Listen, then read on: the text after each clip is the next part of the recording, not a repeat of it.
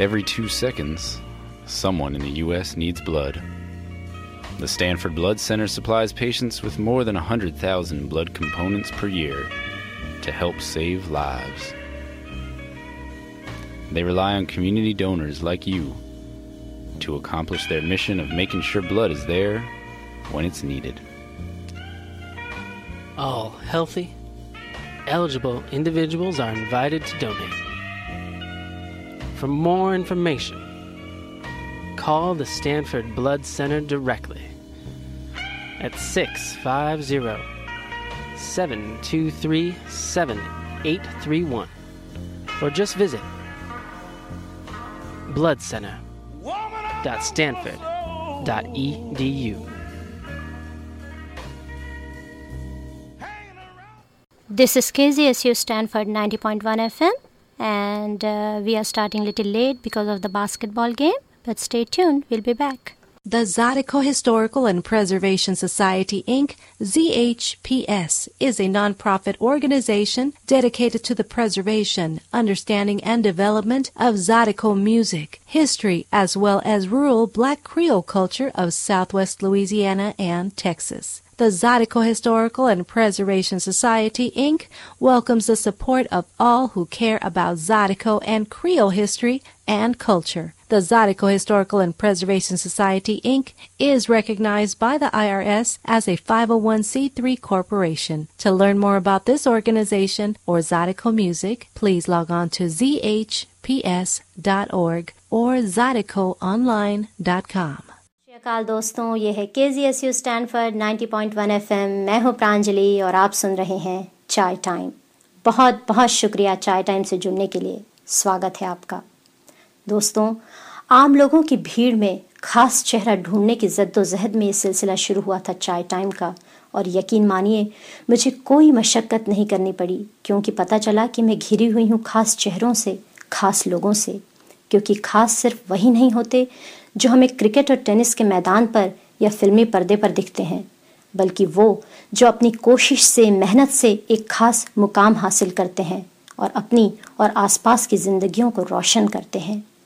और ऐसी ही एक खास शख्सियत से मैं आपको मिलाऊँगी आज, चाय टाइम पर। यूँ तो उम्र है बहुत छोटी सी, पर हर छोटे से लम्हे को तू जी भर के जी ले।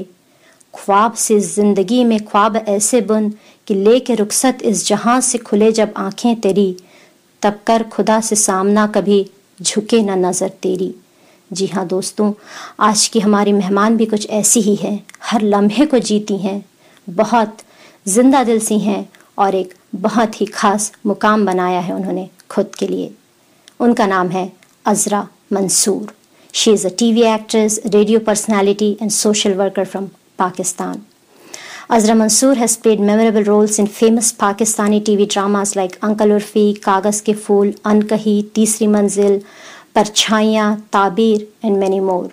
She has also produced TV dramas and most recently she acted in Dastan and will be seen in upcoming drama Tere Pyar Ke Bharose. Azra Mansoor has done radio extensively and she is currently a radio host on Apna Karachi 107 FM. She is also very active as a social worker and is involved with number of different organizations and schools. She is also involved with Vocational School for Blind and also volunteers her time at the Kidney Center. She also writes poetry and prose. तो दोस्तों आज उनकी कहानी हम सुनेंगे उन्हीं की ज़ुबानी और यहाँ मैं आपको बताना चाहूँगी कि अज़रा मंसूर जी मेरी एक ख़ास दोस्त रोमीना कुरैशी की अम्मी हैं और इसलिए मैं इस बातचीत को इंटरव्यू का नाम नहीं दूँगी क्योंकि ये एक बहुत इनफॉर्मल सी बातचीत है हम दोनों के बीच एक चाय के साथ। तो हम बुलाते हैं स्टूडियो में अजरा मंसूर जी को। आदाब अजरा जी हमारे शो में आपका बहुत बहुत स्वागत है। कैसी हैं आप? थैंक यू सो मच मैं बिल्कुल ठीक ठाक हूँ। आपके क्या हाल है? मैं भी बिल्कुल ठीक हूँ और मैं हमेशा इतने लोगों से बातें करती हूँ इतने मेहमान आते हैं हम्म। पर मैं आज कुछ ज़्यादा ही खुश हूँ। और उसकी वजह मैं आपको बताना चाहूँगी कि मैंने सुना है आप भी रेडियो करती हैं। जी हाँ बिल्कुल मैं रेडियो करती हूँ प्रांजलि। लेकिन आ, मेरी रेडियो की ज़िंदगी जो है वो बहुत लंबी है। अच्छा। हाँ, तो देट वाज मैं जब कॉलेज में पढ़ती थी। अच्छा अच्छा। और फ़र्स्ट ईयर में थी। जी। तो उस वक्त से मैं रेडियो कर रही हूँ। और उस कॉलेज मैगजीन एक प्रोग्राम नया नया शुरू हुआ था रेडियो पे। तो उसमें हम जाया करते थे।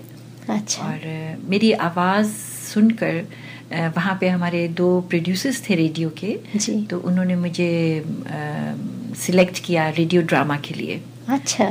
तो फिर मैंने वहाँ से रेडियो ड्रामा करना शुरू किया। और मैं करती रही। फिर जो मेरी शादी हुई शादी के बाद भी मैं रेडियो पाकिस्तान कराची से बहुत लंबे अरसे तक जो है प्रोग्राम्स करती रही, जिसमें वर्ल्ड सर्विस वगैरह भी शामिल थे। और अच्छा। बहुत से प्रोग्राम्स थे इस तरह के जो मैं करती थी। तो अभी भी आपका शो आता है रेडियो पर पाकिस्तान में? हाँ एक्चुअली ये हुआ कि मेरे हस्बैंड जो हैं वो मर्चेंट नेवी में कैप्टन थे। अच्छा। तो बहुत सालों तक तो मैं उनके साथ घूमती फिरती रही जहाज़ों के ऊपर। अच्छा। दुनिया देखती रही। अ, मेरा गैप था कोई मोर देन टेन ईयर्स जी। दस साल तक मैंने बिल्कुल रेडियो नहीं किया। हम्म, हम्म, एक्सक्यूज मी और उसके बाद मैंने फिर ये एफएम स्टेशन जब शुरू हुए हैं पाकिस्तान में तो फिर मैंने ज्वाइन किया वहाँ पे एफ़ एम वन सेवन वो अपना कराची के नाम से होता है। अच्छा। और उनका एक्चुअली मैं ट्रांसमिशन अभी शुरू भी नहीं हुई थी उनके टेस्ट ट्रांसमिशन होती थी तब से मैंने उनको ज्वाइन किया हुआ है और दस साल हो रहे हैं। अच्छा। यस तो मुझे तो रेडियो के बारे में सबसे अच्छी बात ये लगती है कि आपकी आवाज़ इतने लोगों तक पहुँचती है। आपको भी ऐसा ही लगता है? बिल्कुल। और मेरे ख्याल से ये एक ऐसा मीडियम है प्रांजलि कि जैसे लोग जाते हैं मुख्तलिफ़ जगहों के ऊपर जहाँ पे उनको लेक्चर्स मिलते हैं या और उनसे बातें की जाती हैं तो एक तरह से लोग उनके दिमागों में चीज़ें डाल देते हैं। जी। मैं समझती हूँ कि ये इतना स्ट्रॉन्ग मीडियम है रेडियो।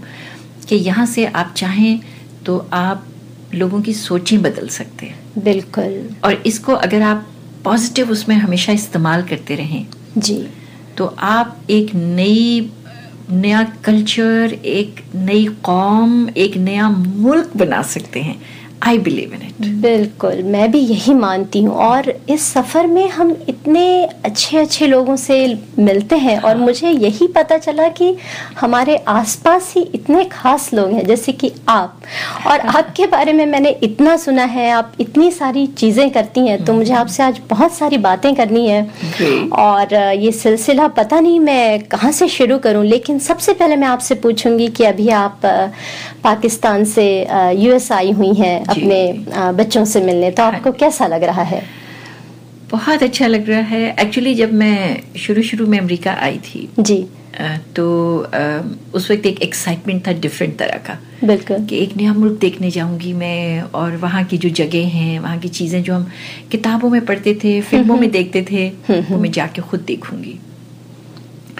लेकिन अब ये है प्रांजलि मेरी आवाज़ से शायद ना पता चलता हो but I am an old woman आप दिखती भी नहीं है ओल्ड सो आवाज़ ही नहीं दिखने से भी पता नहीं चलता।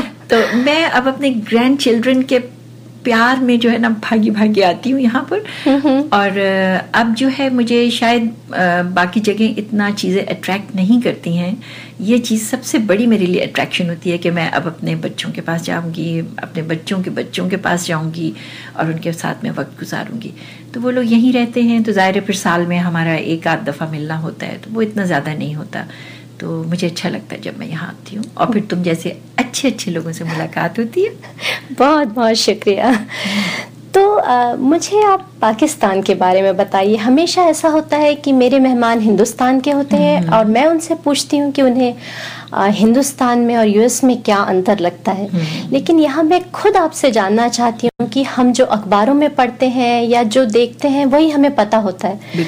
तो मैं जानना चाहती हूँ कि पाकिस्तान कैसा है और आप जिस शहर से हैं उसके बारे में मुझे कुछ बताइए। ज़रूर। सबसे पहले तो मैं ये बताऊँ तुम्हें कि प्रांजलि कि हमारे मीडिया में हमारे मीन्स के पूरी दुनिया के मीडिया बिल्कुल, में, बिल्कुल। मीडिया में स्पेशली टेलीविज़न पे। जी। क्योंकि एक तो रेटिंग्स का अब तो रेडियो में भी रेटिंग्स का बड़ा चक्कर शुरू हो हाँ, गया है। जी। लेकिन टेलीविज़न में बड़ा मुकाबला है। हर वक्त जो है उनकी रेटिंग्स किसकी हाई जा रही हैं किस प्रोग्राम की रेटिंग्स हाई जा रही हैं। तो मेरी अभी चंद दिन पहले अपने कुछ अमेरिकन दोस्तों से मुलाकात हुई थी तो उनसे भी मैंने यही कहा था। मैंने कहा कि हमेशा इतने गंदे गंदे कोनों में ढूंढ ढूंढ के ये लोग जो सबसे घटिया चीज़ें होती हैं वो दिखाते हैं। बिल्कुल क्योंकि उन्हें लगता है कि लोग देखें और आजकल वही चलन है। वही चल रहा है। तो और दूसरा ये कि मेरा उनसे हमेशा ये सवाल होता है कि क्या तुम्हारे मुल्क में ये सब नहीं होता? होता है। लेकिन हमेशा जो एक ब्राइटर साइड है जो ज़्यादा रोशन साइड है जो ज़्यादा अच्छी साइड है उसको भी दिखाना चाहिए। तो जो कुछ हम लोग खुद भी देखते हैं जब टेलीविज़न पे यहाँ और ख़बरों में पढ़ते हैं तो ऐसे लगता है कि पाकिस्तान एक टेररिस्ट मुल्क है। ऐसे लगता है कि पाकिस्तान में सिवाय फिनेटिक्स के और कोई रहता ही नहीं होगा कि जिनकी लंबी लंबी दाढ़ियाँ हैं और हाथों में डंडे हैं और वहाँ की औरतें जो हैं लंबे लंबे बुरकों में हैं और उनको दुनिया का कुछ नहीं पता। मीडिया ऐसा ही ऐसा ही पोर्ट्रे करती है। बिल्कुल। लेकिन ऐसा नहीं है। मैं आपको बताऊँ कि हमारे मुल्क में अभी जो लेटेस्ट चीज़ आई है वो ये है कि जो पाकिस्तान नेवी आर्मी और एयरफोर्स है उसमें औरतें इंडक्ट की गई हैं। अच्छा। वी हैव विमेन पायलट्स और आर्मी में भी है। आर्मी में और नेवी में तो बहुत और इन तीनों फोर्सेज में बहुत पहले से डॉक्टर्स तो थी औरतें। तो हमारे पास डॉक्टर्स हैं इंजीनियर्स हैं आर्किटेक्ट्स हैं हमारे पास जजेस हैं। लॉ की साइड में तो सब में औरतें भरी हुई हैं हमारे। बहुत सारी हैं। टीचर्स हैं प्रोफेसर्स हैं पेंटर्स हैं आर्टिस्ट हैं टेलीविज़न आर्टिस्ट हैं राइटर्स हैं यू नेम देम बिल्कुल। तो पाकिस्तान में औरतें सब कर रही हैं यू you नो know, हर काम हो रहा है वहाँ पर। तो आपने बहुत पहले जो एक सीरियल बना था वहाँ से अपनी शुरुआत की थी और उसका नाम क्या था? सबसे पहले आ, मेरा जो ड्रामा था उसका नाम था कागज़ के फूल। जी क्योंकि ये बहुत पुरानी बात है ये कब की बात है? ओह दिसंबर 1967 वाह अभी आप कह रही थी कि आजकल पाकिस्तान में औरतें सारा कुछ करने लगी पर हम्म। आप उस जमाने से कर रही हैं। बिल्कुल and I am very proud of it मैं बहुत इसमें आपकी तरह मैं बोलूँगी मैं अपने भगवान का बड़ा शुक्र अदा करती हूँ कि मुझे बहुत अच्छे शोहर मिले जो बड़े अंडरस्टैंडिंग और उन्होंने मुझे कभी मना नहीं किया आ, मैं करना चाहती थी। और हाँ बिल्कुल और उस वक्त मेरी शादी को सिर्फ़ दो महीने हुए थे। अच्छा तो आपने शादी के बाद शादी ये सब शुरू किया। अच्छा, अच्छा। यस शादी से पहले तो मेरे अब्बू बिल्कुल इजाज़त नहीं देते माय फादर नो वे तो शादी के बाद मैंने किया था। और कागज़ के फूल एक बहुत ही खूबसूरत ड्रामा था अच्छा। वो एक अंधी लड़की की ज़िंदगी के बारे में था और मैंने वो किया था पोर्ट्रे किया था अंधी लड़की का कैरेक्टर और उसके बाद मैंने दो तीन और ड्रामे जो थे वो रोमांटिक लीड में किए अच्छा। आ, लेकिन उसके बाद मुझे अंदाज़ा हुआ कि मैं शायद रोमांटिक करना इतना मुझे मुझे मज़ा नहीं आ रहा उसमें। अच्छा तो आप क्या करना चाहती थी? तो उसके बाद से मैंने व्हेन आई वाज 28 उस टाइम से मैंने कैरेक्टर एक्टिंग शुरू करी। अच्छा। Yes yes. तो आ, मुझे अभी तक याद है कि अंकल उर्फी एक बहुत ही हिट सीरियल था। बहुत ही हिट सीरियल था हमारा। तो अंकल उर्फी में उन्होंने मुझे लीड के लिए बुलाया। तो उसमें एक सीन ऐसा था कि जी वो पूल में गिर जाती हैं और वो गोदी में उनको उठा के निकालते हैं और तो मैं ज़रा थोड़ी सी पता नहीं किस तरह की हूँ तो आई सेड नहीं गोदी में मुझे नहीं उठाओ। ओके थी कि नहीं? हाँ हाँ। I am not too comfortable with it थोड़ा सा चेंज कर नहीं नहीं this is the demand of the character मैं कभी मुझे नहीं करना ये कैरेक्टर में कोई और कर लेते हैं। तो उस टाइम पे उसमें एक सिक्सटी ईयर ओल्ड औरत का था। I played that at the age of twenty eight वाह और आपकी तारीफ़ हुई होगी ज़रूर। अपने आप कह सकती हैं आप बता सकती हैं हमें। उसके मैं इतना बताऊँगी कि हम उसके आउटडोर के लिए जब गए हुए थे जी। तो एक तो मेकअप बहुत अच्छा था। हम्म, हम्म। बहुत ज़बरदस्त मेकअप किया हुआ था उन्होंने मेरा गेटअप जो दिया हुआ था मुझे सिक्सटी ईयर ओल्ड का। और उसके बाद हम वहाँ पे खड़े हुए थे एयरपोर्ट के ऊपर जहाँ हमारा होना था आउटडोर होनी थी। तो वहाँ पे एक साहब जो थे उन्होंने दूसरे को बुलाया। The way I was acting in बात कर रही, चल रही। तो बुला के कहने लगे, इन बड़ी बी को भी एक्टिंग का शौक है। वो वो बताता है कि कितना आपका मेकअप भी रियलिस्टिक होगा और आप रियलिस्टिक था वो। मेकअप भी बहुत ही ज़्यादा रियलिस्टिक था और थोड़ा सा शायद मैं आ, सही पोर्ट्रेट कर पा रही थी शायद। तो उन्होंने कहा अच्छा इन बड़ी भी को भी शौक है ड्रामा में एक्टिंग करने का? और वो सबसे बड़ा कॉम्प्लीमेंट है। आई नो दैट इज़ तो आपका झुकाव आपका रुझान कैसे हुआ एक्टिंग की तरफ़? आप शुरू से ही ये करना चाहती थी या अचानक आपको लगा? पता है प्रांजलि लोग कहते हैं कि मुझे बचपन से शौक था मुझे बचपन से शौक था। जी। मुझे वाकई बचपन से शौक था। क्योंकि जब मैं ग्रेड सेवन में थी तो मेरे कजिन्स वगैरह सारे लोग जब छुट्टियों में हमारे घर आया करते थे तो मैं लिखती भी थी खुद। और उनको डायरेक्शंस भी देती थी। अच्छा। और उसके बाद खुद एक्ट भी करती थी और उनसे भी एक्टिंग करवाती थी। तो we use to do dramas अच्छा। उस टाइम से। तो हाँ मुझे शौक था लेकिन मेरे अब्बू एक तो आर्मी में थे फिर वो पठान है। तो वो ज़रा स्ट्रिक्ट यू नो बेटियों को इजाज़त नहीं है ये नहीं करना वो नहीं करना लड़कियों ने ये नहीं करना इस तरह से। ये वॉज़ दैट टाइप तो हमें इजाज़त नहीं थी। लेकिन जब मेरी शादी हुई तो मैं बहुत लकी हूँ इस मामले में कि फिर मेरे हस्बैंड को मैंने कहा कि वो मुझे बहुत शौक है एंड आई वांट टू तो अखबार में ऐड आया अच्छा। कराची टेलीविज़न का। कि हमें पढ़े लिखे घरों से अच्छे बच्चे बच्चियाँ चाहिए।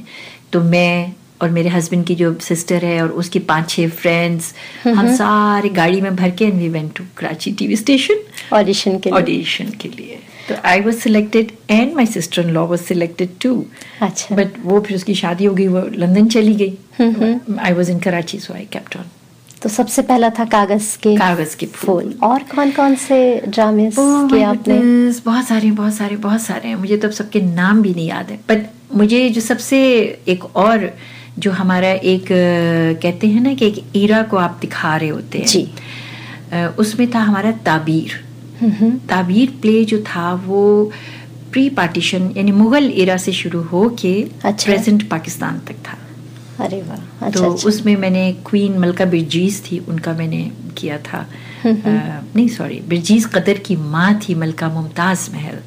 तो उसका कैरेक्टर मैंने किया था। अच्छा। एंड इट वॉज़ ब्यूटिफुल वो इतना अच्छा था पूरा जो सेट्स लगे हुए थे जो ड्रेसेस हम लोगों ने ज्वेलरी एंड वट नॉट सब।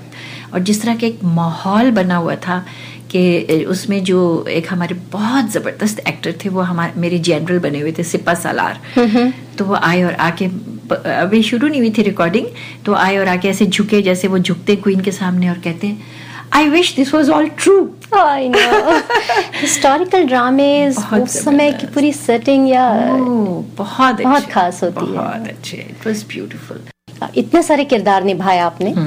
तो आपका सबसे पसंदीदा किरदार जो आपके दिल के एकदम करीब हो और आपको याद हो ऐसा कोई आप मुझे बता सकती हैं? हम्म, पता है बहुत सारे कैरेक्टर्स ऐसे हैं जो अच्छे लगते हैं। जी। अ, मुझे बहुत सारे अपने किरदार पसंद हैं। स्पेशली मुझे अनकही में अपना आपा बी का किरदार बहुत पसंद है क्योंकि उसके बाद मेरा एक इंटरव्यू किसी ने लिया था तो उन्होंने कहा आपने तो माँ का पूरा एक जो एक होता है अम, तसव्वुर जो होता है माँ का आपने तो उसको पूरे को बदल दिया है। ऐसे क्यों? कहती है कि इतना आपकी सॉफ्ट आवाज़ है और आप इतना सॉफ्ट क्यों बोलती हैं? स्टिल आप गुस्सा भी कर रही हैं सब। तो मैंने अपने बच्चों को बुलाया was mother of four then मैंने अपने चारों बच्चों को बुलाया। मैंने कहा देखो मैं ऐसी ही हूँ और ये मेरे बच्चे हैं। तो मैंने कहा कि कोई मेरी तरह की भी माँ होती होगी ना? बिल्कुल। तो इस तरह से but वो बहुत अच्छा कैरेक्टर था इट वॉज़ ब्यूटिफुल और अभी जो मैंने लेटेस्ट एक किया है अच्छा। अ, जो मैं अभी करके अभी ऑन एयर नहीं हुआ है अच्छा। उसमें मुझे अपना कैरेक्टर बहुत पसंद है। तो आप अभी भी काम कर रही हैं और आपने बहुत साल पहले करना शुरू किया तो आप फोर्टी फाइव ईयर्स 45 इयर्स तो आपने बहुत बदलाव बहुत चेंजेस देखे हैं। तो आपको क्या लगता है? जो पहले हुआ करता था उसमें बहुत सब्सटेंस था ज़्यादा सीरियसनेस थी और आजकल जो चल रहा है आप कुछ अंतर पाती हैं डिफरेंस देखती हैं? इतना ज़्यादा। जी। जो मेजर एक डिफरेंस नज़र आता है ना सबसे बड़ा जो उसमें है वो ये है प्रांजलि कि पहले जब हम लोग एक ड्रामा करते थे फॉर एग्जांपल जैसे हम अनकही किया करते थे और बाकी भी सारे ड्रामे मैंने बहुत सारे किए। सुनहरे दिन एक बहुत ही खूबसूरत सीरियल है जो मैंने किया हुआ है। उसमें भी मुझे अपना किरदार अच्छा लगता है। तो उसमें हमारा ये होता था कि पहले एक दिन पूरे रीडिंग करो ताकि तुमको पता चले क्या लिखा हुआ है। उसके बाद एक दिन जो है एक्सप्रेशन के साथ रीडिंग करो। अच्छा। फिर उसके बाद एक लॉबी हमारी बहुत बड़ी होती थी टीवी स्टेशन में। उसमें वो मार्क कर देते थे चौक के साथ ये कमरा है ये कैमरा है ये फलां है ये फलां है। फिर हमको मूवमेंट्स के साथ वो करते थे। फिर ड्राई रिहर्सल होती थी कैमरा के सामने और फिर रिकॉर्डिंग होती थी। और इसकी वजह क्या थी? उन दिनों में एडिटिंग नहीं होती थी। जी जो है वो बिल्कुल वैसा का वैसा ए रिकॉर्ड टू जी वो रिकॉर्ड होगा। अगर वाई के पास जाके आपने गलत कर दिया तो फिर ए से शुरू हो जाओ। जी तक पहुँचने के लिए। ये होता था। लेकिन फिर बाद में जब एडिटिंग वगैरह आई तो थोड़ा ज़रा वो हुआ लेकिन उन्होंने अपना चेंज नहीं किया। इसीलिए पहले के जो ड्रामे थे जी। उनको अगर आप देखोगे ना खुद भी तो आपको खुद से उनमें और आज के ड्रामों में डिफरेंस नज़र आएगा। खुद आपको फील होगा कि उस वक्त जो था क्योंकि वो कैरेक्टर्स जो थे वो इतने ज़्यादा लोगों के ऊपर छा जाते थे। एक्टर्स के ऊपर कि they use to live in those characters you know बिल्कुल। तो वो फिर जब बोलते थे ना तो वो स्पॉन्टेनियस होता था। वो लगता था कि हाँ ये कैरेक्टर ऐसे ही बोलता है ऐसे ही रहता है ये ऐसे ही करता है। अभी जो है अभी ये हो गया है कि अभी देर इतना ज़्यादा कमर्शियलिज्म हो गया है। बिल्कुल। सही शब्द का आपने इतना कमर्शियल हो गया है सारा हाँ, कुछ। कि एक एक एक्टर जो है वो एक एक दिन में तीन तीन जगह के ऊपर या दो दो जगह के ऊपर शूट कर रहा है। दो घंटे इधर करेगा तीन घंटे उधर करेगा चार घंटे उधर करेगा। जी। मैंने भी शुरू शुरू में जब प्राइवेट प्रोडक्शंस किए जी। तो चार पाँच मैंने प्राइवेट प्रोडक्शंस किए उसके बाद मैंने कहा मुझे मज़ा नहीं आ रहा। बिकॉज़ हम गए उन्होंने मुझे तीन कागज़ पकड़ा दिए। जी। कि ये ये आपने गुस्सा होके बोलना है। नहीं नहीं ये आपने जरा खुश होके बोल। आई सेड मैं गुस्सा क्यों हो रही हूँ? You know I want to know कि पीछे बैकग्राउंड है क्या?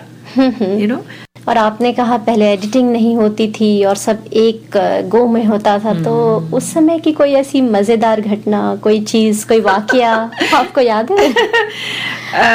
मुझे अनकही की एक बात बहुत मज़े की याद है। अच्छा। कि अनकही में ये हुआ अनकही के दिनों में हालाँकि एडिटिंग हो रही थी जी। लेकिन उसमें हुआ ये कि एक उसमें सीन है कि हमारा एक किराएदार है। वो किराएदार जो है वो बहुत थोड़े पैसों में हमारा बहुत बड़ा घर जो है कब्जा करके बैठा हुआ है and वो छोड़ना नहीं चाहता है। तो वो आके बहाने बनाता रहता है यू नो कि मुझे वो मकान वो तो ऐसा है वो तो गिर रहा है वो तो पुराना है। तो वो आता है इनके घर में। मैंने आपा बी का कैरेक्टर किया है और मेरे भाई सलीम नासिर थे। वो मेरे छोटे भाई बने उसमें। तो वो आगे जब सारी बातें बताता है तो वो जो एक्टर है वो खालिद निज़ामी बहुत अरसे तक अमेरिका में रह के अभी आजकल पाकिस्तान गए हुए हैं। अच्छा। तो हो सकता है यहाँ के लोग बहुत ज़्यादा वाकिफ भी हों उनसे। तो खालिद निज़ामी ने बहुत प्यारा कैरेक्टर उसमें किया। जब वो रिकॉर्डिंग हो रही थी तो उन दिनों में मेरे बहुत शॉर्ट बाल होते थे बॉय कट बिल्कुल। अच्छा। और उसमें कोई 900 पिंस लगा के बॉब पिंस लगा के वो मेरे चुटिया लगाते थे। ओह। तो राइट एट द मोमेंट जब इतना अच्छा जा रहा था सब रिकॉर्ड हो रहा था हर चीज़ हो रही थी और उसमें मेरे भाई ने मुझको ऐसे मोड़ के वापस लेके जाना है मेरी चुटिया गिर गई। ओहो तो लकीली कैमरामैन ने देख लिया। अच्छा। तो उसने हमारा लॉन्ग शॉट लेना था जिसमें हमको वापस जाते हुए दिखाना उसने लॉन्ग नहीं रखा उसने टाइट शॉट रखा। अच्छा। और मैंने अपने भाई के कंधे में सर रखा। हाँ हाँ। उसको मैं आहिस्ता आहिस्ता कह रही हूँ चुटिया गिर गई है चुटिया गिर गई है वापस नहीं मुड़ना। उन्होंने सुन लिया क्योंकि उन दिनों में कॉलर माइक्स नहीं थे अच्छा। बूम होता था खाली। हाँ, हाँ। तो मैं आई कुड डू दैट तो मैंने आहिस्ता आहिस्ता बोला तो वो बेचारे ने सुन लिया कि चुटिया गिर गई है तो वो उसी तरह पीछे पीछे पीछे मगर ये कि किसी को पता नहीं चला। तो सीन अच्छे से निप गया हो गया got away with it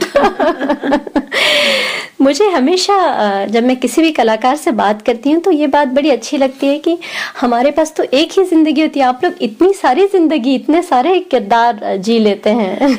लेकिन पता है प्रांजलि ये किसी किसी वक्त जो है ना बहुत तकलीफ़ भी देता है। अगर आप बहुत इंटेंसिटी के साथ किसी रोल में इन्वॉल्व हो जाएँ तो? देखो अभी मैंने अभी रिसेंटली मेरा एक सीरियल चला है लाहौर से जिसका नाम था कोई मेरे दिल से पूछे। अच्छा। तो उसमें था कि हमारी फैमिली का एक यंग लड़का जो है उसको किसी ने शूट कर दिया है और वो बेचारा पड़ा हुआ है वहाँ पे the entire family is crying and all मेरे दो भाई जो हैं वो मैंने लूज किए हैं। एक चौबीस साल का था और दूसरा was in is forties I am so sorry या तो मैंने जब उस बच्चे को देखा ना वहाँ पड़े हुए और पूरा चादर ऊपर तक एंड ऑल तो मैं कंट्रोल नहीं रख सकी अपने ऊपर। यू नो तो इट टाइम्स इट हर्ट्स जब आप कोई कैरेक्टर सच्चा फनकार वही है लेकिन जो कनेक्ट करता है और फील कर सकता है और मुझे आपको देखकर लगता है कि आप ज़रूर हर रोल बहुत फील के साथ करती होंगी। आई डोंट नो रियली अब आपके जो नए ड्रामे आ रहे हैं उनके लिए मैं आपको शुभकामना दूँगी और यहाँ पर हम एक छोटा सा ब्रेक लेंगे और ब्रेक के बाद आकर हम आपसे फिर बहुत सारी बातें करेंगे। हम भी अपने रेडियो प्रोग्राम में यही करते हैं। जी बिल्कुल आपको तो पता ही है।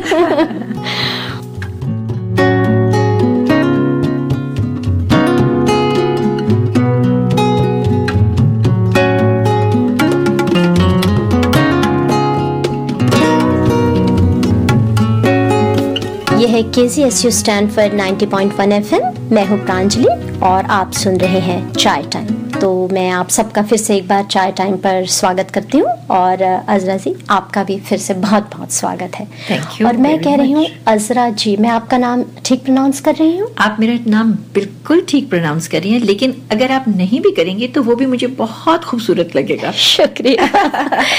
तो ब्रेक में जाने के पहले हम बात कर रहे थे आपके ड्रामेज और आपने जो काम किया उसके बारे में। तो ये तो बात हुई पर्दे के सामने। मैं आपसे पूछना चाहूँगी कि क्या आप पर्दे के पीछे भी उतनी ही एक्टिव रही हैं? हम्म बहुत अच्छा सवाल है। और इस सवाल के पीछे जो कहानी है उसकी मैं बहुत प्राउड हूँ। अच्छा। हम्म, वो ये है कि 1985 में जी। मुझे ये ख्याल आया कि अ, सब लोग जो हैं ये प्रोडक्शन प्रोडक्शन और ये हमारे टीवी के जो प्रोड्यूसर्स हैं इतना हमको डांट टपट एंड ऑल दैट तो मैं क्यों ना करूँ? एक्सक्यूज मी कि मैं क्यों ना करूँ कि अपने सारे दोस्तों को जमा करके? जी। और मैं खुद कोई प्रोडक्शन अपनी करूँ। बिल्कुल। हम्म, हम्म, ये सोचा था मैंने। और फिर हमने उसको तकरीबन वो मेरी प्रोडक्शन जो है वो तकरीबन चार महीने में जाके कंप्लीट हुई रिकॉर्डिंग क्योंकि हमने एक भी सेट नहीं लगाया। The entire it was a telefilm उसका नाम था लग्जिश। अच्छा। और वो एंटायर टेलीफिल्म जो थी वो हमारी लोकेशंस के ऊपर हुई।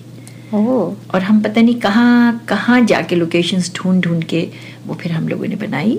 फिर 1986 में वो फिर हमारे पूरा जो नेटवर्क था हमारा पीटीवी का उसके ऊपर वो टेलीकास्ट हुई थी। तो आपने नाम क्या बताया? लग्जीश लख सिश लक्सीश और इसका मतलब होता इसका है मतलब होता है ठोकर खाना या गलती ये इसका मतलब होता है। छोटी सी गलती हो जाए या ठोकर कोई खाए दैट इज़ लग्जिश तो वो मैंने किया था और मुझे बहुत बहुत मैं इसका प्राउड फील करती हूँ क्योंकि ये पाकिस्तान की पहली प्राइवेट प्रोडक्शन अरे वाह। तो आपने आ, आप इतनी सारी चीज़ें करती हैं और इतने सालों से कर रही हैं। और मैं आपको यहाँ पूछना चाहूँगी कि आजकल हम इतना सुनते हैं जो हमने मलाला के बारे में सुना फिर अभी आपने भारत का पढ़ा होगा कि दिल्ली में जो हुआ।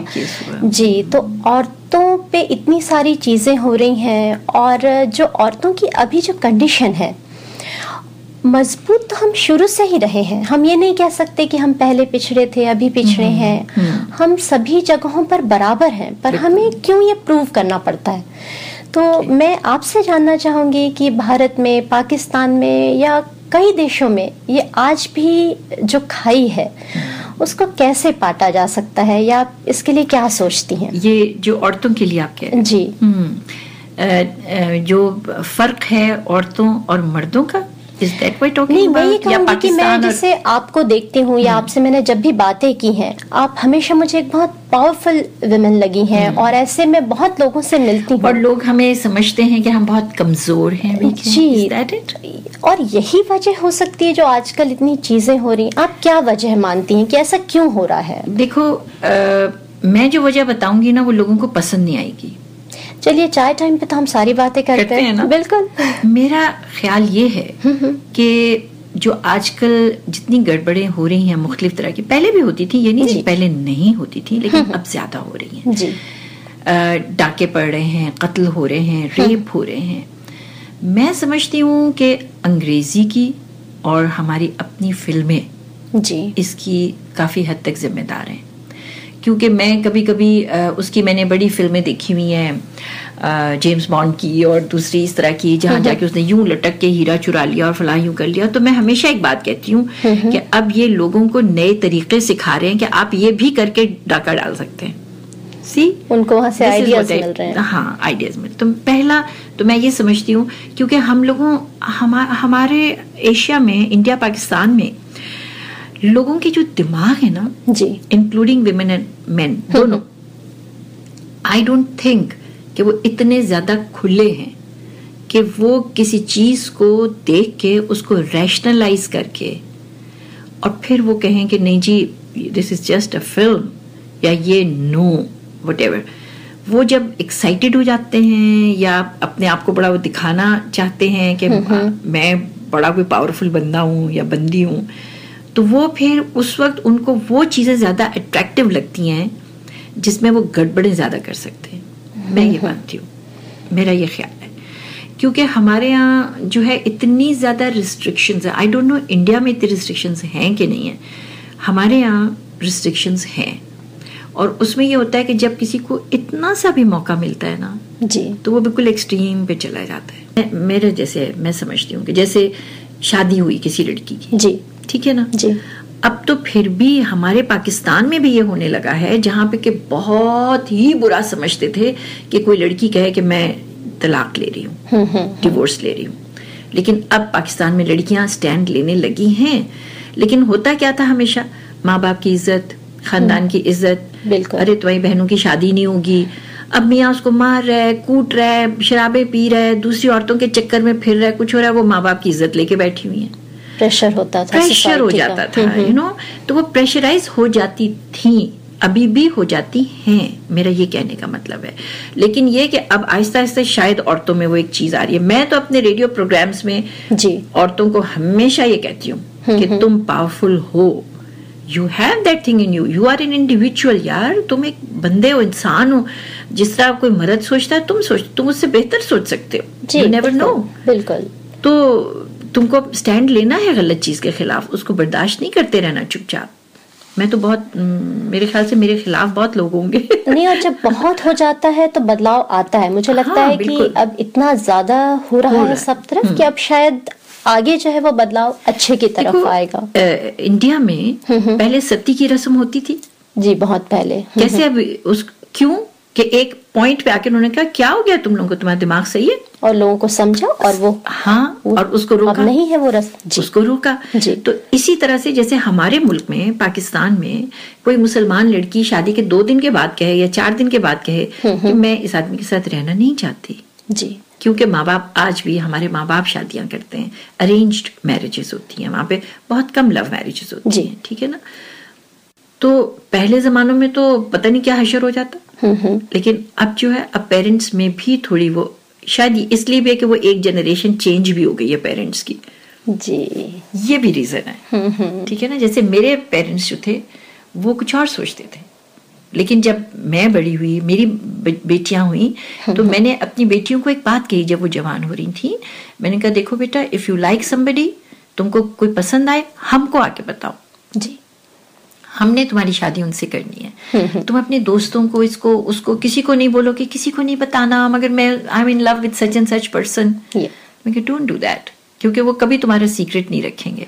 You come to us we are your best friends तो आई एम सो ग्लैड क्योंकि मेरी एक बेटी जो है उनको पसंद थे अपने शोहर और बहुत अच्छा एक और रिश्ता था बट हमने कहा नहीं if she likes him she will get married to him माशाल्लाह माशाल्लाह वेरी हैप्पीली मैरिड जी हमें घर में ही वो माहौल देना, देना चाहिए।, चाहिए। मुझे हमेशा लगता है कि शुरुआत हमेशा इंडिविजुअल से उसके परिवार से होती, होती है, है हम एक परिवार अच्छा हो जाए बस एक एक करके ही हाँ। हम और कहने को तो ये बहुत कागज़ी लगती हैं बातें लेकिन यही सच्चाई भी है। बिल्कुल सही है। और ये देखो ना अब जैसे मैं मेरी जनरेशन में ये चीज़ आ गई थी। जी। मैंने कहा कि नहीं मेरी बेटियाँ अगर किसी को पसंद करती हैं तो इट्स ओके बिल्कुल। अब मेरी बेटियाँ जब आगे अपने बच्चों के लिए सोचेंगी, वो मुझसे एक स्टेप आगे सोचेंगी। जी। तो इसी तरह चेंज आएगा ना आदमी में। तो मुझे आपसे बातें करके लग रहा है कि आपके ख्याल सुनकर के आप ज़रूर लिखती भी होंगी। आप लिखती हैं? Yes. यस जी। बिल्कुल लिखती हूँ। मैं एक्चुअली जब कॉलेज में थी जी। तो उस वक्त हमारे पाकिस्तान के दो बड़े टॉप के मैगजीन्स होते थे अच्छा। फॉर वुमेन एक का नाम था जेबुन्निसा एक का नाम था हूर अच्छा। तो उसमें मैंने एक दिन ऐसे ही अपना एक अफसाना भेज दिया। छप गया तो I was so excited you know inter में एक लड़की पढ़ रही हो ट्वेल्थ ग्रेड में और उसका अफसाना एक मैगजीन में छप जाए she should be excited you know मैं बहुत एक्साइटेड हुई. फिर उसके बाद मैंने लिखना शुरू किया। अच्छा। तो मैं उसमें भेजा करती थी लिखते थे। फिर मैं अपने कॉलेज मैगजीन के लिए जो रेडियो का प्रोग्राम था उसके लिए मैं अफसाने लिख के फिर जाके अपने प्रोग्राम में मैं पढ़ा करती थी। आजकल मैं टेलीविज़न के लिए एक स्क्रिप्ट भी लिख रही हूँ। अच्छा। यस एंड आई होप कि वो मेरा पूरा हो जाए तो मैं उसको प्रोड्यूस भी खुद ही करूँगी। अरे वाह माशाल्लाह बिल्कुल। गुड तो हाँ मैं लिखती हूँ। आई डू तो आ, आप अपना कुछ हमें पढ़कर सुनाना चाहेंगी? आ, कुछ आपकी नज़में या आपकी शायरी या आपके शेर आप जो भी हमें हमारे अच्छा। श्रोताओं को सुनाना चाहें। शायरी शायरी के लिए मैं पहले से बता दूँ कि मैं शायरा नहीं हूँ। और मुझे शायरी आती भी नहीं है मैं शायरी की टांग ज़रूर तोड़ती हूँ। और अगर कोई सचमुच का शायर सुन रहा हो तो मुझे माफ़ कर देना। चलिए शायरी की टांग ही तोड़ते हैं। नहीं पर मुझे पता है आप जो लिखेंगे वो खूबसूरत ही होगा। Thank you so much Pranjali. तुम बड़ा you are making me like मेरा सर बड़ा होता जा रहा है। मैं पहले एक बात ये बताऊँ कि हमारे 1977 में जब हमारे इलेक्शंस हो रहे थे जी। तो हम लोगों की बड़ी एक्साइटमेंट रहती थी ना सही रात सब जाग रहे हैं खाने खा रहे हैं चाय पी रहे हैं देख रहे हैं इलेक्शंस के रिजल्ट्स तो उस दफ़ा जब रिजल्ट्स वगैरह हो रहे थे तो मुझे 103 बुखार हुआ हुआ था डिग्री 103 डिग्रीज अच्छा। और मैं अपने बेडरूम में पड़ी हुई थी तो वो बीच बीच में फिर वो प्रोग्राम रोक रोक के बीच बीच में कभी कोई गाना चलाते थे कभी कुछ तो मादाम जहाँ ने एक बड़ी ही खूबसूरत नज्म गाई। हमारे एक शायर थे उबैदुल्ला अलीम। अच्छा। तो उनकी नज्म थी बहुत प्यारी। आशियाने की बात करते हो दिल जलाने की बात करते हो। बड़ी प्यारी नज्म है। गाया भी उन्होंने बहुत अच्छा। लेकिन ये हुआ कि जब मैं वो सुन रही थी तो वो सुनते सुनते मेरे दिमाग में टामक टोइयाँ यू नो उल्टा पुल्टा तो मैंने दो तीन चंद एक अशार मतलब अपनी तरफ़ से अशार लिखे हुए हैं टांग तोड़ी हुई है शायरी की जिसको मेरे बहनोई ने कहा कि आपने अच्छी अच्छी तुकबंदी की हुई है। तो चलिए हम सुनते हैं आपसे ही। तो हम आपको उसके दो तीन शेर सुना देते हैं कि रस्म उल्फत निभा नहीं सकते। यानी आप किसी से प्यार करते हो जी। आप उससे आप प्रोमिस करते हो और फिर बाद में पूरा नहीं करते हो। और कभी कोई लेम एक्सक्यूज है कभी कोई लेम एक्सक्यूज है कि ये लोगों का ये दुनिया क्या कहेगी अपना। तो रस्म उल्फत निभा नहीं सकते क्यों जमाने की बात करते हो? These सही? रस्म उल्फत निभा नहीं सकते। क्यों जमाने की बात करते हो? तुम वो लम्हा हो जो कि बीत गया। गया वक्त वापस नहीं वापस आता नहीं आता। तुम वो लम्हा हो जो कि बीत गया। हाथ आने की बात करते हो। I don't want you any more जाओ बस। गए। यू आर गॉन केस माजी को बस। माजी ही रहने दो। जी। तुम वो लम्हा हो जो कि बीत गया। हाथ आने की बात करते हो। कुंज वो भी रहा न गुलशन का। कुंज है एक छोटा सा पोर्शन हिस्सा जगह जहाँ आदमी जाके बैठ जाता है। और गुलशन। इज़ यस एंड गुलशन इज़ बाग कुंज वो भी रहा न गुलशन का। आशियाने की बात करते हो कि मेरा तो एक छोटा सा जो इतना सा था एक स्पॉट जहाँ मैं जाके बैठ जाता था और सुकून मिलता था मुझे। मेरे पास तो वो भी नहीं रहा। तो तुम मुझसे पूरे आशियाने की मेरे पूरे घर की बात की पूरे। घोंसले की बात कर रहे हो? कुंज वो भी रहा न गुलशन का। आशियाने की बात करते हो? बहुत खूब। तो ये मैंने तुकबंदियाँ मारी हुई हैं। बहुत अच्छा। कुंज शब्द मैंने इतने बार इस्तेमाल किया है बट उसका इतना प्यारा इस्तेमाल मैंने नहीं देखा। बहुत अच्छा. और एक ये बस एक ही शेर है। ये किसी भी मेरी उसमें नहीं है। It's just one this thing words कि ये जो सहरा है जिसे ज़िंदगी है हम कहते। क्योंकि जैसे सहरा डेजर्ट जो होता है तो उसमें कोई निशान नहीं होता कोई लैंडमार्क नहीं होता। आप ये नहीं कह सकते कि जब आप फला फला डेजर्ट में जा रहे होगे तो वहाँ से राइट मुड़ जाना उधर से लेफ़्ट मुड़ जाना तो सामने तुमको ओएसिस नज़र आ जाएगा। You can't say that you are kind of lost you are kind of lost और और कांस्टेंट आपकी एक कांस्टेंट एक आपका काम है जो चलता जा रहा है। You have to walk and walk and walk and walk until you reach your destination तो ये है कि ये जो सहरा है जिसे ज़िंदगी है हम कहते कि जो मेरी ज़िंदगी है वो भी एक सहरा की तरह मैं चलता ही जा रहा हूँ चलता ही जा रहा हूँ। इसके हर मोड़ पर है आबिलाए पाका निशान। जैसे अम, पाँव जब बहुत दूर तक आप चलते जाते हो तो आपके पाँव में छाले पड़ जाते हैं। तो उसको कहते हैं आबिलाए पा पाँव का छाला। पाँव का छाला अच्छा। और उसमें तो कोई मोड़ नहीं होता डेजर्ट में। जी। लेकिन ज़िंदगी में है। आप हो आपने पढ़ा लिखा वो आपकी ज़िंदगी का एक पोर्शन था दी एंड हुआ। And you thought oh this is it then नहीं अब आप आगे गए फिर आपकी शादी हुई। आपने कहा ओह दिस इज़ इट ये लैंडमार्क आ गया मेरी लाइफ में। नहीं फिर आपके बच्चे हुए फिर वो पढ़ रहे हैं फिर वो आगे यू नो ये चलता जाता है चलता जाता है। तो अब इसको पूरे को आप सुने तो शायद आपको थोड़ा सा वो कि ये जो सहरा है जिसे ज़िंदगी है हम कहते इसके हर मोड़ पर है आबिलाए पा का निशान। बहुत खूब बहुत अच्छी बात कही आपने और सच्ची हम एक मुकाम पर पहुँचते हैं और फिर आगे और आपको पता चलता है अभी तो और चलना है। जी। अभी तो हम पहुँचे नहीं वहाँ। जी। अभी हमें और जाना है। जी is K Z S U KZSU Stanford 90.1 FM. नहीं हो ना शायद इसलिए शायर जो इसमें हज़ार गलतियाँ निकाल देंगे। नहीं मुझे हमेशा लगता है कि फीलिंग्स बहुत मायने रखती हैं और बहुत बहुत अच्छा लिखा आपने। और मैं यहाँ अपने श्रोताओं को एक और चीज़ बताना चाहूँगी कि मैंने आते ही अजरा जी से कहा कि आप अपनी डायरी लेकर नहीं आई आप कुछ लिखती हैं तो मुझे लाकर सुनाती।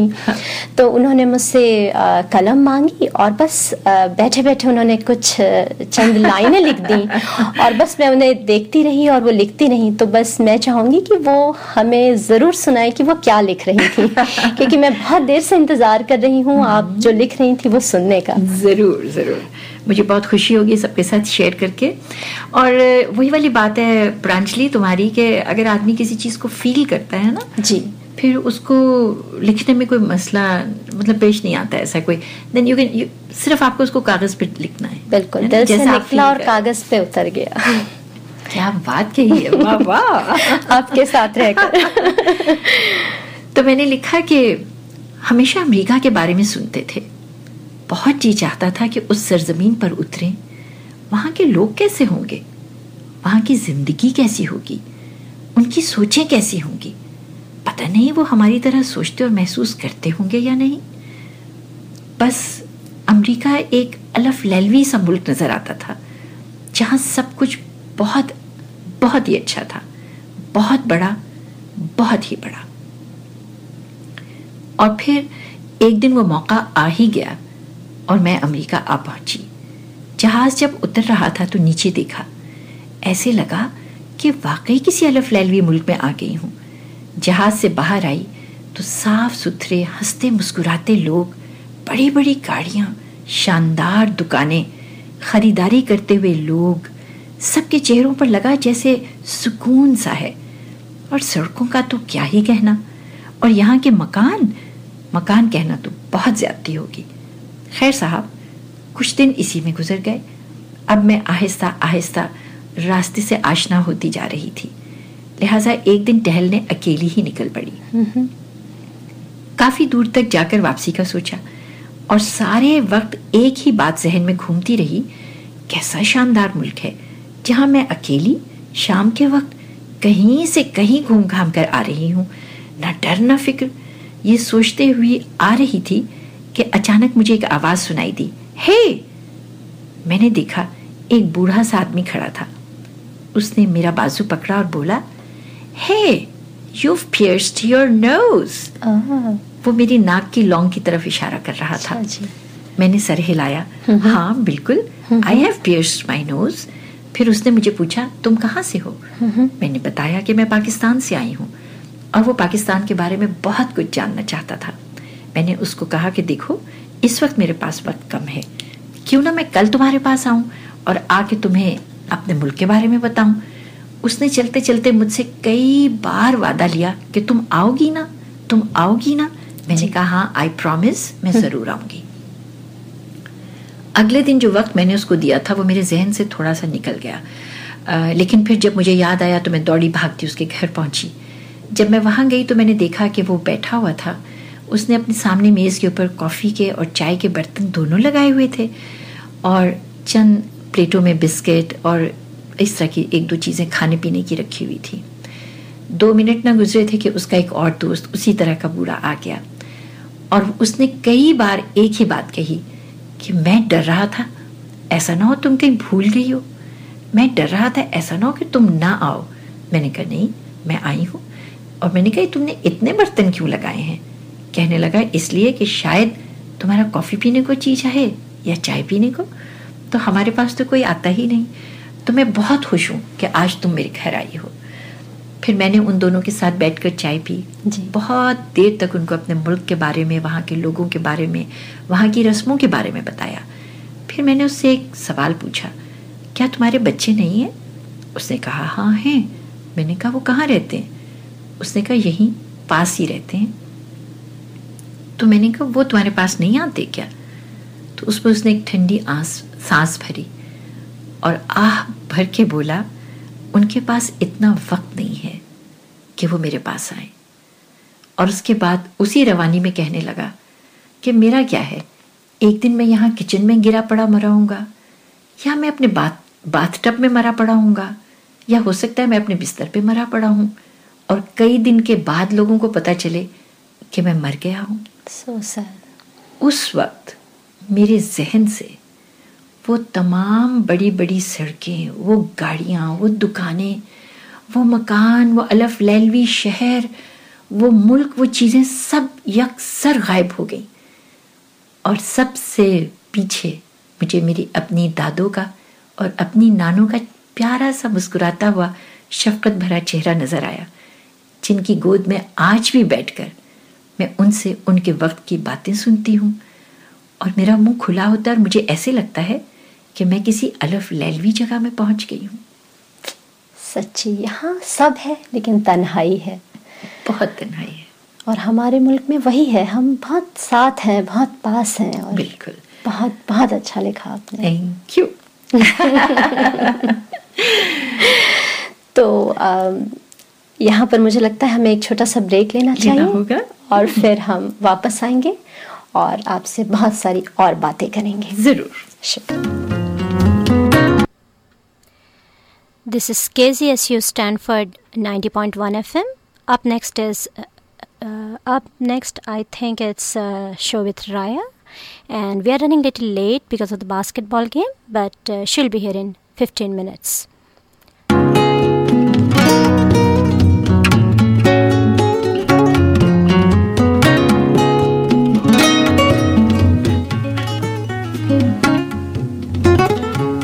तो दोस्तों चाय टाइम पर फिर से एक बार आपका बहुत बहुत स्वागत है। और ये है K Z S U Stanford 90.1 FM मैं हूँ प्रांजलि और आप सुन रहे हैं चाय टाइम और चाय टाइम पर हमारी मेहमान है अजरा जी और आज हम उनसे बहुत सारी खूबसूरत बातें कर रहे हैं। और मैं आपका तो नहीं जानती श्रोताओं लेकिन मुझे सच्ची बहुत अच्छा लग रहा है बहुत मज़ा आ रहा है। और मुझे हमेशा लगता है कि लोग कहते हैं कि आप दोस्त चुनते हैं। पर लोग मुझे हमेशा ऐसा लगता है कि दोस्ती आपको चुनती है। और हमारी जो आज की मेहमान है उनकी बेटी मेरी दोस्त है और मुझे लगता है कि ये उसका मुझसे दोस्त बनना और मेरा फिर आपसे मिलना ये सब कहीं से लिख कर रखा हुआ था और मैं बहुत खुश हूँ आपसे बातें करके। बहुत शुक्रिया। प्रांजलि मुझे भी बहुत अच्छा लगा तुमसे मिलके और तुमसे बातचीत करके मुझे बिल्कुल ऐसे लगा जैसे कि मैं अपनी बेटी से बात कर। शुक्रिया बहुत बहुत शुक्रिया। और पता है ये मैंने वक्त खास तौर पे निकाला है हालाँकि मेरे ये लास्ट तीन चार दिन हैं यहाँ पर जी। सनीवेल में अपनी बेटी के पास लेकिन आज का दिन मैंने तुम्हारे नाम। बहुत शुक्रिया। चाय टाइम का भी और मेरा भी। बिल्कुल डेफिनेटली चाय टाइम का खास तौर पे कि इतने सारे लोगों से मेरा एक तरह का राब्ता हो रहा है। बिल्कुल। तो आ, आप इतनी सारी चीज़ें करती हैं। आप टीवी आर्टिस्ट हैं आप लिखती हैं आप प्रोडक्शन में हैं और इतनी सारी चीज़ें आप खुद के लिए करती हैं। लेकिन मैं जानती हूँ कि इसके अलावा भी आप बहुत सारी चीज़ें करती हैं जो आप दूसरों के लिए करती हैं। और मैं चाय टाइम पर हमेशा कहती हूँ कि लोग अपने लिए तो सपने बहुत देखते हैं पर जो दूसरों के लिए सपने देखें वो मेरे लिए सबसे खास होते हैं। और आपका यही पहलू है जो मुझे आपके इतना करीब पाता है अपने आप को। तो मैं आपसे जानना चाहूँगी कि आप पाकिस्तान में जो काम करती हैं उसके हम्म। बारे में हमें कुछ बताएँगी? जैसे सबसे पहले मैंने सुना आप किडनी सेंटर में आ, मदद करती हैं। हाँ आ, उसका ये था प्रांजलि कि मैं एक दफ़ा एक सेमिनार में गई किडनी सेंटर पे। जी। तो वो वहाँ पे जितना कुछ मुझे पता चला कि किस चीज़ से गुजरते हैं जो किडनी के पेशेंट्स होते हैं? जी। तो मेरे बहुत मेरे दिल को तकलीफ़ हुई और मैंने सोचा कि हम लोग पता नहीं किन किन चीज़ों में लगे रहते हैं और जहाँ हमें होना चाहिए वहाँ हम नहीं हैं। हम्म, हम्म। तो इस वजह से फिर मैं उनके पास गई उनकी जो डायरेक्टर थी और मैंने उसको जाके कहा मैंने कहा तुम जो काम मुझे कहोगी मैं करने को तैयार हूँ but I want to do something तो उसने मुझे फिर कहा कहने लगी कि आप कुछ भी ना करें आप प्लीज़ यहाँ आ जाएँ हमारा जो डायलिसिस हॉल है जी। जिन पेशेंट्स का डायलिसिस होता है तो उनको साढ़े चार घंटे लगते हैं। फोर एंड हाफ़ आवर्स एक डायलिसिस को कंप्लीट होने में। तो उसमें उन्होंने कहा कि वो बाज दफ़ा इतने डिप्रेशन में चले जाते हैं कि हमको प्रॉब्लम पड़ जाती है कि उनका एकदम बीपी ड्रॉप हो जाता है कभी कुछ कभी कुछ। तो कहने कहने लगी कि सबसे बड़ी चीज़ है कि दे नीड समबडी जो आके उनके साथ बैठे बातें करे। कहने लगी अगर आप सिर्फ़ ये कर लेंगे तो ये बहुत बड़ी बात होगी। तो मैंने अपना फिर टाइम वॉलेंटियर किया मैंने कहा यस दो घंटे रोज़ाना. ओ, तो अच्छा। फिर मैं जब अपने रेडियो ख़त्म करती थी हम्म, हम्म। फिर रेडियो ख़त्म करके फिर मैं किडनी सेंटर जाती थी डायलिसिस हॉल में। शुरू शुरू में तो ज़रा वो थोड़े से इतने ज़्यादा फ्रेंडली नहीं हुए लोग हम्म, लेकिन आहिस्ता आहिस्ता फिर वो इसमें मैं ज़रूर ज़िक्र करूँगी एक साहिबा का जेबुनिसा उनका नाम था। जी। बस वो चुपचाप पड़ी रहती थी। जब भी मैं उसके पास जाती बात करती वो कभी बोलती नहीं थी। तो मुझे सबने डॉक्टर्स नर्सेज ने कहा कि इसको तो हमारे पास आते हुए छः महीने से ज़्यादा हो गए ये बोलती ही नहीं है। लेकिन मेरी तीन चार विजिट्स के बाद जो है मैं हर दफ़ा जाके उसका हाथ पकड़ के कहती कितना प्यारा स्काफ है तुम्हारा, वाह, ये कितना अच्छा मुझे उसका नाम पता था, मगर मैं तुम्हें नाम तो बताओ यार, अपना दोस्ती हो गई, नाम ही नहीं पता है तुम्हारा। तो एक दिन उसने बिल्कुल आहिस्ता से कहा निसा। सारे डॉक्टर्स नर्सेज हैरान, यूँ करके। और फिर वो मुझसे इतनी बातें करती थी वो, मैं सिंगापुर गई, मैं यहाँ गई, मैं वहाँ गई। जी। तो शी एक्सपायर्ड अनफॉर्चुनेटली मगर ये कि इतना ज़्यादा आप जब किसी को टाइम देते हो और उनको ये एहसास होता है कि यहाँ पर कोई है जो हम हमारी फ़िक्र कर रहा है और हमारी बात सुन रहा है बस हमको कुछ नहीं करना है अपना थोड़ा सा वक्त, वक्त देना, देना है, है और ये आपने बहुत नया कुछ बताया क्योंकि लग, हम्म। अक्सर लोग कैंसर पेशेंट्स की बातें करते हैं हम्म। या जो लोगों को पता होता है हम्म। पर सच्ची जो डायलिसिस से गुजरते हैं oh उनका बहुत तकलीफ़ से बच्चे भी थे बच्चे भी थे बूढ़े भी थे जवान भी थे। और यकीन करो कि मैं जब जाके बाज दफ़ा बैठ जाती थी एक दो बूढ़े बूढ़े थे जो मुझसे अपने इंडिया के ज़माने की बातें कहाँ कहाँ की ऐसी ऐसी उन्होंने अपने घर की बातें मुझसे डिस्कस की जो शायद वो किसी से भी ना करें। जी। लेकिन वो चाहते थे कि बस निकाल दो हर चीज़ निकाल दो हर हाँ। चीज़ यू नो इस तरह करके और इसके अलावा मेरी कोशिश होती है कि जहाँ जहाँ मैं कुछ कर सकूँ तो एक तो मैंने ये किया पहले वहाँ पे उजाला के नाम से हमारा एक स्पेशल चिल्ड्रन का स्कूल है तो अच्छा। तो मैं पहले सिर्फ़ वहीं जाया करती थी फिर मुझे एप्सा का पता चला फिर मुझे केवीटीसी का पता चला फिर मुझे साइनोसा का पता चला अच्छा। तो फिर मैंने ये किया कि पाँच स्कूल्स जो थे ना उनका मैंने एक क्लब बना लिया ओह अच्छा अच्छा। तो ये सारे स्कूल्स छोटे बच्चों के लिए ये, या स्पेशल नीड्स के ये, बच्चों के ये सिर्फ़ स्पेशल नीड्स वाले बच्चे हैं। छोटे बच्चे नहीं हैं अच्छा। हर हर एज है। अच्छा अच्छा। मैं फोर्टी हम्म। इयर्स तक के लोग भी हैं। हम्म, हम्म, लेकिन मेंटली अगर वो नहीं है ठीक तो वो तो हाँ, बच्चों की तरह ही है बिल्कुल। फिर मैं ये करती हूँ कि मैं हर एक महीने डेढ़ महीने में मैं बीस बीस बच्चे हर स्कूल से लेती हूँ। हंड्रेड हो जाते हैं। हंड्रेड के लिए आई अरेंज एट मैकडोनल्ड्स या के या I take them to S O S village है हमारा वहाँ पे अच्छा। वहाँ ले गए या मैं उनको पार्क्स में ले जाती हूँ जहाँ हमारे राइड्स हैं या उनका। ऐसी day out picnic you know इस तरह अच्छा। करके तो मैं उनके लिए ऑफ़ एंड ऑन ये अरेंज करती रहती हूँ। बहुत खुश होते हैं उनकी टीचर्स इतना एक दिन एक दफ़ा मैं उनको लेकर आई जब फ़र्स्ट टाइम मैं लेकर आई थी मैकडोनल्ड्स पे आए हुए थे वो लोग वहाँ पे उन बच्चों के लिए इतनी चीज़ें उन्होंने अरेंज की हुई थी मेरे सामने तो टीचर एक जो थी वो रो रही थी बैठी कहती मैंने इन बच्चों को आज तक इतना खुश और हँसते हुए देखा ही नहीं कभी.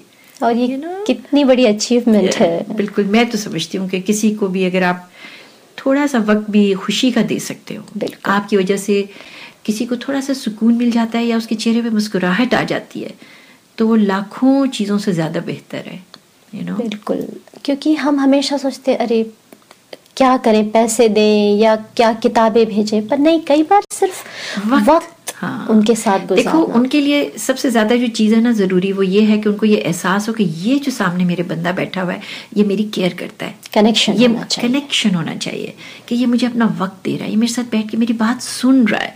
क्योंकि इन लोगों की बात कोई नहीं ना सुनता बेचारों की। सबसे बड़ी बात तो ये होती है जी। कि किसी के पास इतना वक्त नहीं है कि बैठ के उनकी उन, लोगों के नज़दीक वो आए बाएश आए इट्स नॉट अगर आप कभी उन, उनके साथ आप इंट्रैक्शन करो तो आपको एहसास हो कि वो कितना डीप फील करते हैं हर चीज़ को।